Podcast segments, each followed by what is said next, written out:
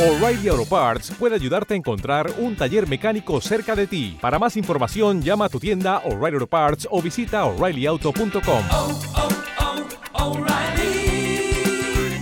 oh, Parts. Este es un audiocuento de Por qué leer. Somos una multiplataforma que promueve el placer por la lectura. Para más contenido, seguimos en Instagram, Twitter, Facebook y YouTube como Por qué leer OK. Krilla, Adrián Aidukowski. Se escuchaba la sirena. Mamá nos ordenó que dejásemos de llorar y le hicimos caso. Era lo que debíamos hacer. Papá nos lo dijo antes de irse a la guerra. Nos dijo que le hiciéramos caso a mamá.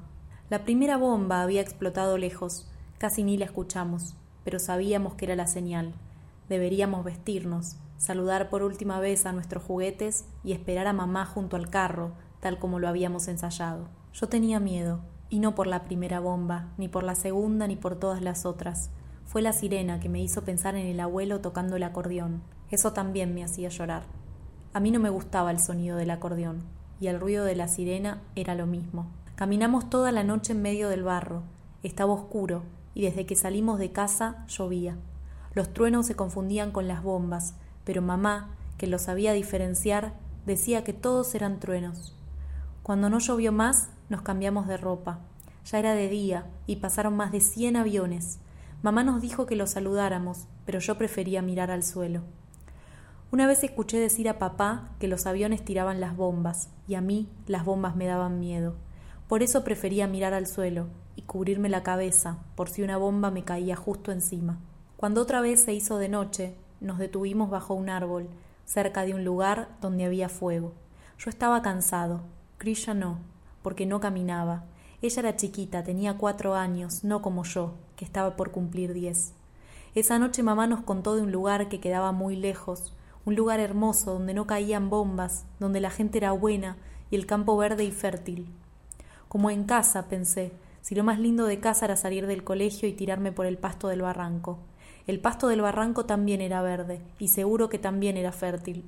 Algunas veces a mamá no la entendía, al señor Nowak lo ayudaba en el taller y siempre me regalaba caramelos. La señora Waldock me contaba historias y no había nadie más bueno que el señor Koseki. Él sí que era bueno. ¿Por qué mamá decía que nuestros vecinos eran malos? ¿Por qué había que caminar tanto para encontrar gente buena y campos verdes? Ahí otra vez tuve ganas de llorar, pero mamá había dicho que no, y como teníamos que hacerle caso, me dormí mirando el fuego. Al despertar, un olor horrible me hizo toser, Escuché a mamá decirme buenos días en los tres idiomas que ella nos enseñaba. Yo le respondí, también en los tres idiomas. Del fuego de la noche solo quedaba humo. Ella estaba sentada junto al árbol. A un costado tenía el fusil del abuelo y al otro el desayuno. Me dio un pan con dulce y me dijo que teníamos que volver a caminar, que cuanto más camináramos, más rápido llegaríamos al lugar del que nos había hablado la noche anterior. Le pregunté si podía viajar junto a Krilla y ella dijo que Krilla también tendría que caminar. Las primeras semanas nos cruzamos con mucha gente, algunos tenían carros como el nuestro. Durante el día caminábamos y de noche comíamos lo que nos daba mamá. Ella no hablaba con nadie y tampoco nos dejaba jugar con otros chicos. Muchas veces apuntó a los malos con su fusil y una vez mató un pato salvaje. Yo la ayudé a hacer el fuego y lo comimos sobre el pasto verde. Ese día pensé que habíamos llegado y entonces le pregunté dónde estaba la gente buena, Dijo que, aunque ese lugar también era hermoso, todavía faltaba mucho. No sabía cuánto era mucho para un grande. Habíamos caminado tanto, yo estaba cansado, y ya no nos quedábamos bajo ningún árbol, ni mirábamos el fuego, ni descansábamos como al principio. En las últimas dos noches yo tenía hambre todo el tiempo, pero nunca pedía nada. En cambio, mi hermana no quería comer, se la pasaba llorando y no hacía caso. Con mamá, para distraerla, le cantábamos canciones en los tres idiomas. Era muy divertido, pero ella no dejaba de llorar y solo se calmaba cuando veía los aviones. Yo seguía sin saludarlos. Un día llegamos a un lugar en que había mucho más fuego del que estábamos acostumbrados a ver. Era un pueblo como el nuestro, dijo mamá. La única diferencia es que todas las casas estaban quemadas y destruidas, pensé yo. Lo que más me asustó fue ver gente tirada en las calles, descansando. Me asusté porque muchos estaban vestidos como papá, vestidos de soldado como cuando él se fue pero ninguno era papá, que seguramente no descansaba, y menos en medio de la calle, y menos en medio de la guerra. Entonces le pregunté a mamá cuándo lo íbamos a ver. Ella, como siempre que le preguntaba cosas de papá, no me contestó. Nos quedamos varias noches en ese pueblo. Encontramos una pieza que tenía las paredes negras, y cuando pasaba la mano también me quedaba negra. Comíamos cada dos días. Mamá nunca soltaba el fusil del abuelo. La pieza no era grande, pero por lo menos tenía techo. También tenía una ventana con los vidrios rotos y un cuadro torcido. Lo quise enderezar, pero estaba muy alto. Le dije a Crilla que la iba a levantar y así los dos juntos podríamos arreglarlo, pero ella no decía nada, me miraba y no se movía. Yo trataba solo, y de apoyarme en la pared quedaba todo sucio. Mientras me sacudía la ropa, la miraba con cara de enojado, pero ella se reía y se asomaba por la ventana, porque escuchábamos pasar a los aviones. Ya no me cubría la cabeza con las manos. Bajo ese techo tan alto no tenía miedo. Crilla, por la ventana, lo saludaba. A pesar de que ese lugar no era como mi casa, hubiese preferido quedarme, pero mamá un día apareció con el fusil y con otra señora. Ella nos dijo que conocía la libertad, que sabía el camino y que para llegar debíamos seguirla. Teníamos que caminar hacia las montañas, Cruzarlas era lo más difícil. Yo nunca había estado en las montañas, me las imaginaba frías y con animales peligrosos. Prefería el campo verde y la gente buena. Se lo dije a mamá y también se lo dije a Crilla, pero a ella no parecía importarle, como si las dos cosas fuesen lo mismo. Entonces le expliqué todo, le dije que los aviones no eran buenos, le conté lo que pensaba papá y le dije que en las montañas íbamos a estar más cerca de los aviones. Aunque era peligroso, ella sonrió. La señora se quedó con nosotros. Mamá decía que era buena y que a ella también le debíamos hacer caso. Esa noche no pude dormir, pero cerraba los ojos para que mamá no se diese cuenta. Ella se la pasó hablando con la señora y le escuché decir que tenía una hija igual a Crilla, de la misma edad y todo, que vendría con nosotros a la montaña y que también conocería la libertad. Después, como nadie me prestaba atención, abrí un ojo y miré el cuadro torcido. Era un retrato de un señor que se parecía al abuelo, Tenía bigotes, pero por suerte no tenía acordeón. Lo primero que vi cuando me desperté fue a la señora enderezando el cuadro. Le dije gracias y ella, que no sabía por qué, igual me dijo de nada. Mamá en los tres idiomas me preguntó cómo había amanecido. Me dolía el cuello, pero le dije que estaba bien. Crilla seguía durmiendo. La señora me dio un beso y después le dio uno a mi hermana, que en ese momento se despertó, tal vez por el beso o tal vez por el hambre.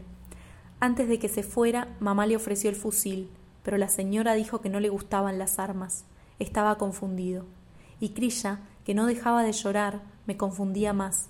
¿Por qué se iba? Ella era buena, nos iba a mostrar el camino a la libertad. Mamá, mientras calmaba a Crilla, dijo que la señora iba a volver con comida para todos, y también con su hija. Entonces nos contó de la hija, que tenía cuatro años. No le dije nada de que yo ya sabía porque a la noche había escuchado todo. Me puse contento, porque tenía más hambre que nunca. Mamá también parecía contenta. Crilla no dejaba de llorar. Mamá estuvo casi todo el tiempo asomada a la ventana. A veces salía con su fusil, pero volvía agitada, como si tuviese miedo. Miedo a los aviones, quizás, pero los aviones ya no pasaban, y si pasaban era mejor estar adentro.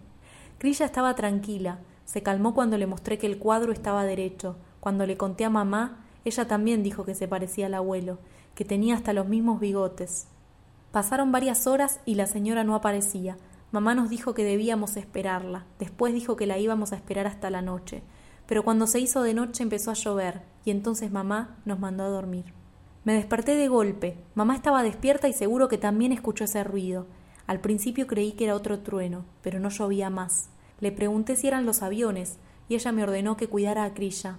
Pero Crilla dormía y prefería asomarme por la ventana. Se escuchaban gritos y explosiones, pero no llegué a ver bien. Estaba todo oscuro. Además, mamá me dio un empujón y me caí al suelo. Hice fuerza para no llorar, pero me dolía mucho.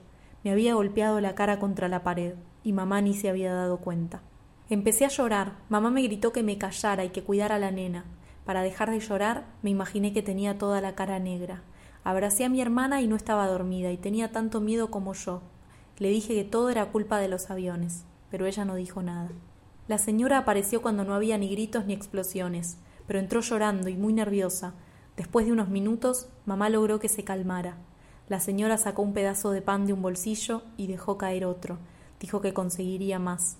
Mamá, mientras repartía el pan, uno para mí y otro para mi hermana, le preguntó por su hija.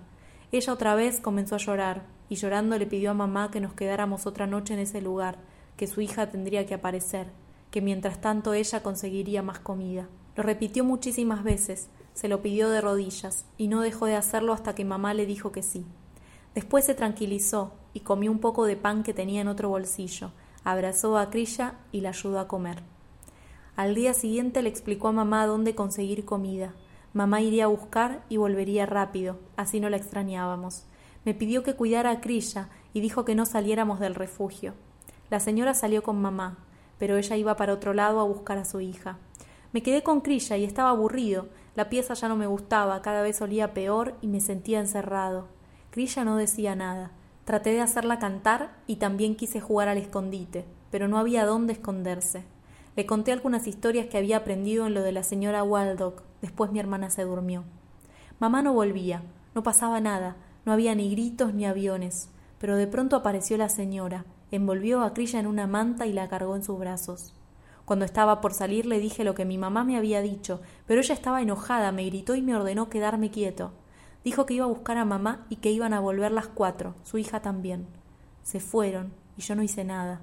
Mamá había dicho que a ella también le teníamos que hacer caso. Me quedé junto a la ventana, pero cuando empezó a llover tuve que correrme. Esperé a mamá en el rincón donde siempre estaba Crilla. Hice algunos dibujos en la pared. Después me limpiaba las manos y cantaba algunas canciones repitiéndolas tres veces. Cuando ya no me acordaba de más canciones las inventaba, con palabras nuevas, mezclando los idiomas, pero no dejaba de llover, y con los truenos no podía concentrarme. Pensaba en mamá, en por qué tardaba tanto seguro que por la lluvia. Pero después imaginé a las cuatro en otra pieza, a mamá y a la señora sentadas en una mesa llena de carne y de frutas, y las dos crillas frente a un hogar enorme con caramelos de mil colores que el señor Nowak les iba trayendo. Tuve ganas de llorar, pero no lloré. Aunque todo eso era mentira, mamá iba a llegar con Crilla, con un montón de cosas para comer, y después iríamos a jugar a los campos verdes, con la gente buena y sin bombas, y eso sí podía ser verdad.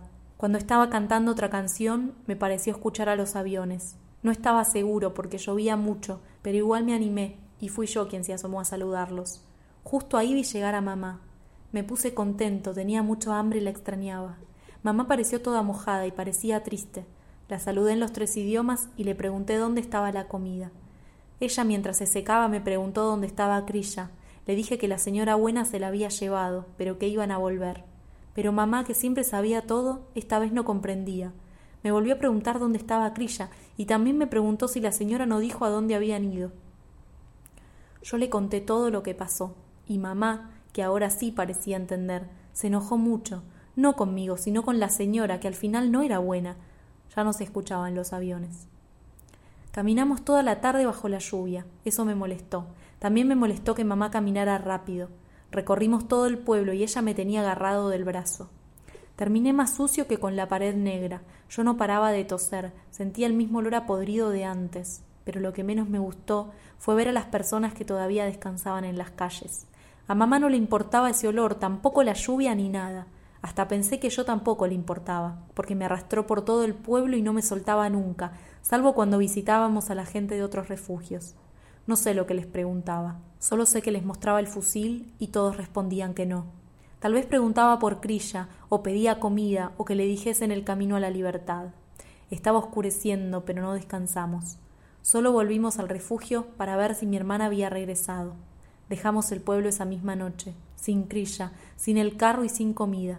Caminamos en el barro, no se veía nada, pero el olor no se iba.